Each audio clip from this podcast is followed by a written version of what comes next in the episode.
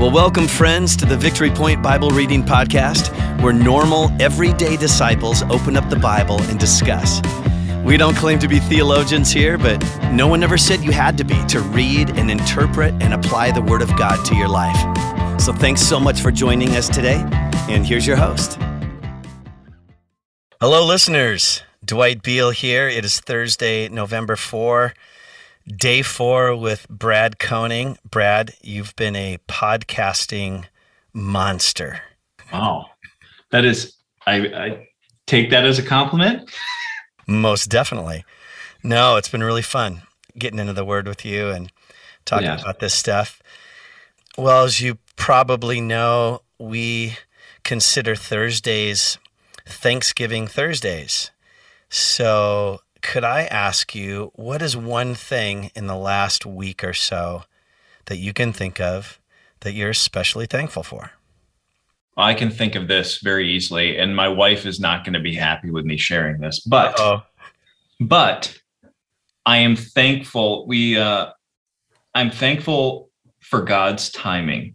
I got home actually last night, and I could smell some gas, and it turns out somebody and I don't know who, but somebody accidentally left the stove on low. And the good news is everybody pretty intense on the main floor, but everybody else was fine and not feeling sick or anything. So right. we were able to get it all aired out over a couple hours. But uh, yeah, to think of what would have happened if mm-hmm. I was gone for longer or something. Yes. So that that kind of thing doesn't come up very often, but I'm very thankful. Yeah. That wasn't worse than what it was. Absolutely. God was watching over your family. Yeah. How about you? Oh, good question. I had fun at the Apple store this morning listening to uh, music through AirPod Max headphones. I if uh, you don't know this about me, I'm I am a tech geek. And I've always, since I was a little kid, I've just loved techie stuff. And especially if the tech has to do with audio. I've always loved music and, and tech stuff. So, anyway, I always love, even if I don't buy anything, I just love going to the Apple store to just play around. It's it's fun. So, were those are those those uh, headphones that came out like in the last year? Um, pretty recently, maybe the last year and a half. I think there were some funny little things going around about how they look. Yeah, they kind of look like they're from the 60s. Yeah. You know, they're sort of retro, but sort of modern and yeah, d- definitely look very different than any headphones. They look cool. They look cool. So, what's your review? They sound amazing. I mean, anything that Apple does, it's such a high level of artistic quality and excellence, you know. So I, I knew that they would be great. But I'm going to Israel, a 10 day trip, October 25. And which is why Brad and I are recording these episodes early because they're going to come out while I'm in Israel. So I'm rooming with somebody that I don't know, and I'm a very light sleeper. so I I decided I need to get some noise canceling headphones. nice. yep uh, just in case. Because if I don't sleep well when I'm on a trip and I'm in another country, then it's gonna my energy's gonna tank. So I'm bouncing around between Best Buy and and the Apple Store to see which ones fit the best and work the best. So I'm not thankful for that on a level of my family was just spared, but I'm just uh, thankful for a, a fun hour at the Apple Store. Nice.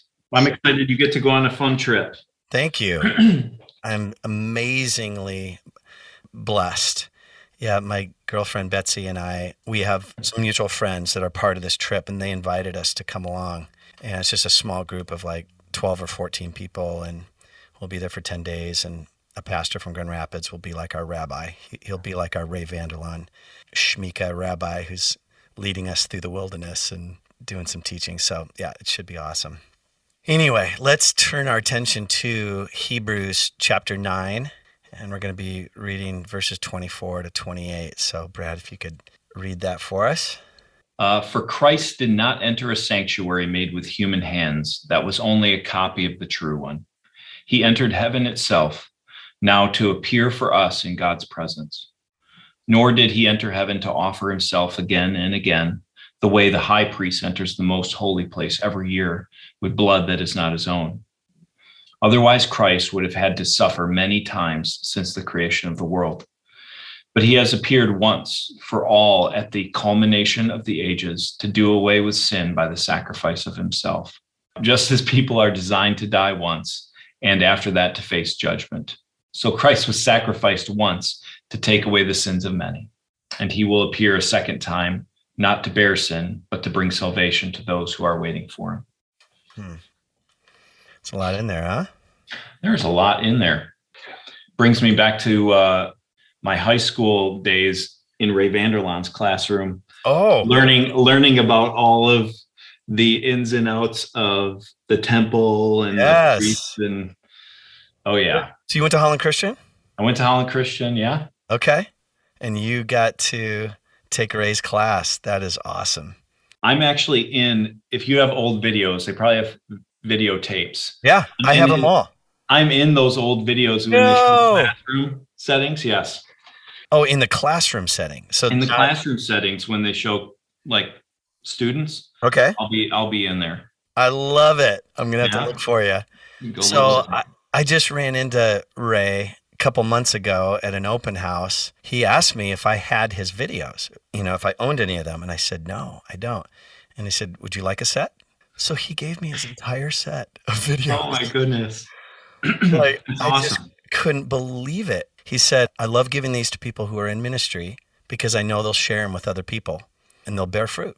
So, anybody who's listening to this, if you ever want to borrow any Ray Vander Laan videos, they're absolutely amazing. They help to unpack passages like we just read. And Ray is one of those teachers who can just bring this stuff to life. But anyway, was there something about this passage in Hebrews, Brad, that stuck out to you?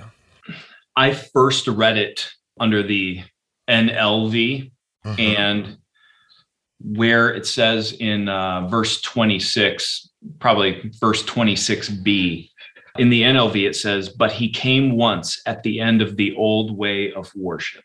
He gave himself once for all time. Yes. And for me, if we kind of even look back at, you know, Monday and the making of all things new, you know, the old way has gone and the new way, the new is here that just kind of hit me when the NLV wrote it that way. Like Jesus came and put an end to the old way of worshiping, and the sacrifice he made stands in place of all those old kind of religious ins and outs that everybody had to do and follow. Um, mm-hmm. The atonement's been made, the sacrifice has been made, and we're clean.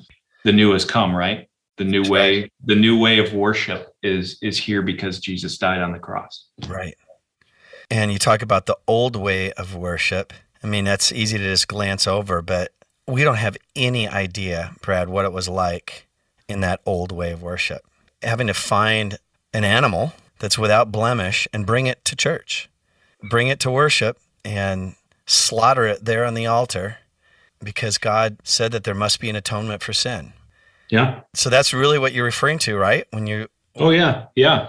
The way they had to do it, when you read some of that stuff, it almost seems like and maybe it was designed for it, right? But it's like life encompassing, like the amount of time and energy and effort mm-hmm. they had to spend to go through all of that that ritual yep. is probably nothing like any of us have ever right. imagined.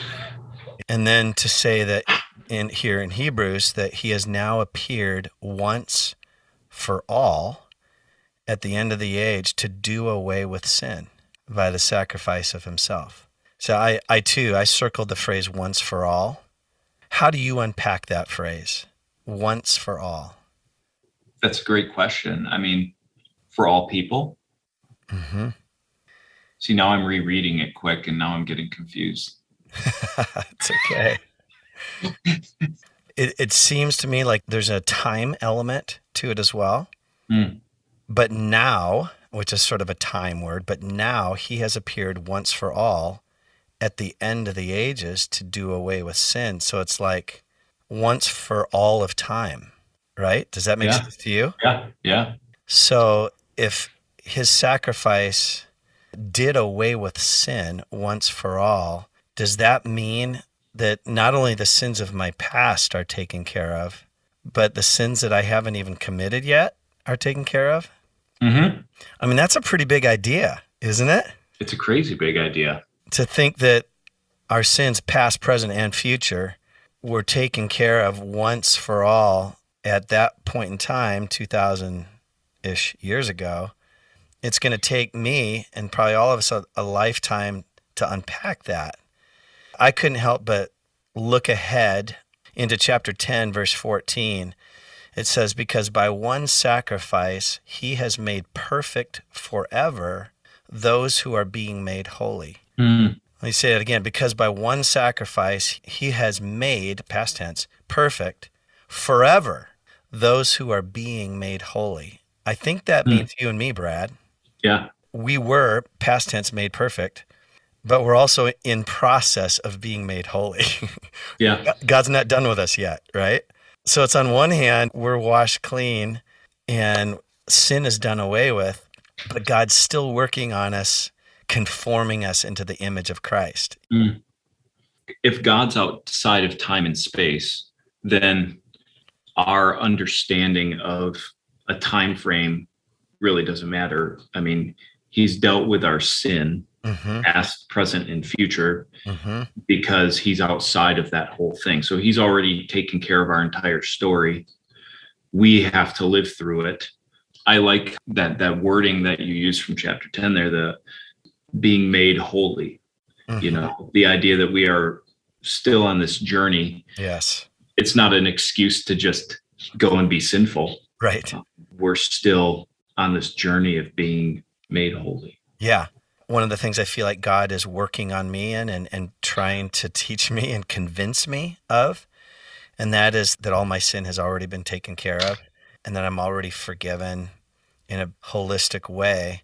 So now I need to learn how to live my life in gratefulness that's already been done for me. Mm. So rather than trying to be good because I'm trying to impress God and get on his good side, I just I want to be good and I want to be made more holy because of what he's already done for me. Does that make sense? Yes. Yes. Yeah, it's like a whole different twist of motivation. Uh-huh. Or we don't do good things to get God's favor. We're, we're doing it because he's already shown us his favor. And exactly. We already have it in Christ. That's something that will change your life, right? Um, just trying to be good for the sake of being good and to, you know, believe that God's happier with me because I was better today. That's just going to be a, a, cycle. But a, tre- um, a treadmill. Yeah.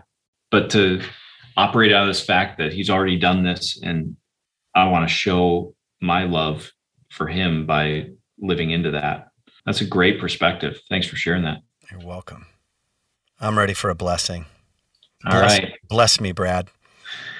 Listeners and Dwight, um, may you just experience God's blessing today and um, may you just live into who God's already made you to be. Hmm. Uh, knowing your story has been written and you have been redeemed. Yeah. Um, may you just live into that and um, experience Him in a new way. Amen. God bless you all. See you tomorrow. Well, thank you for joining us today for the Victory Point Bible Reading Podcast.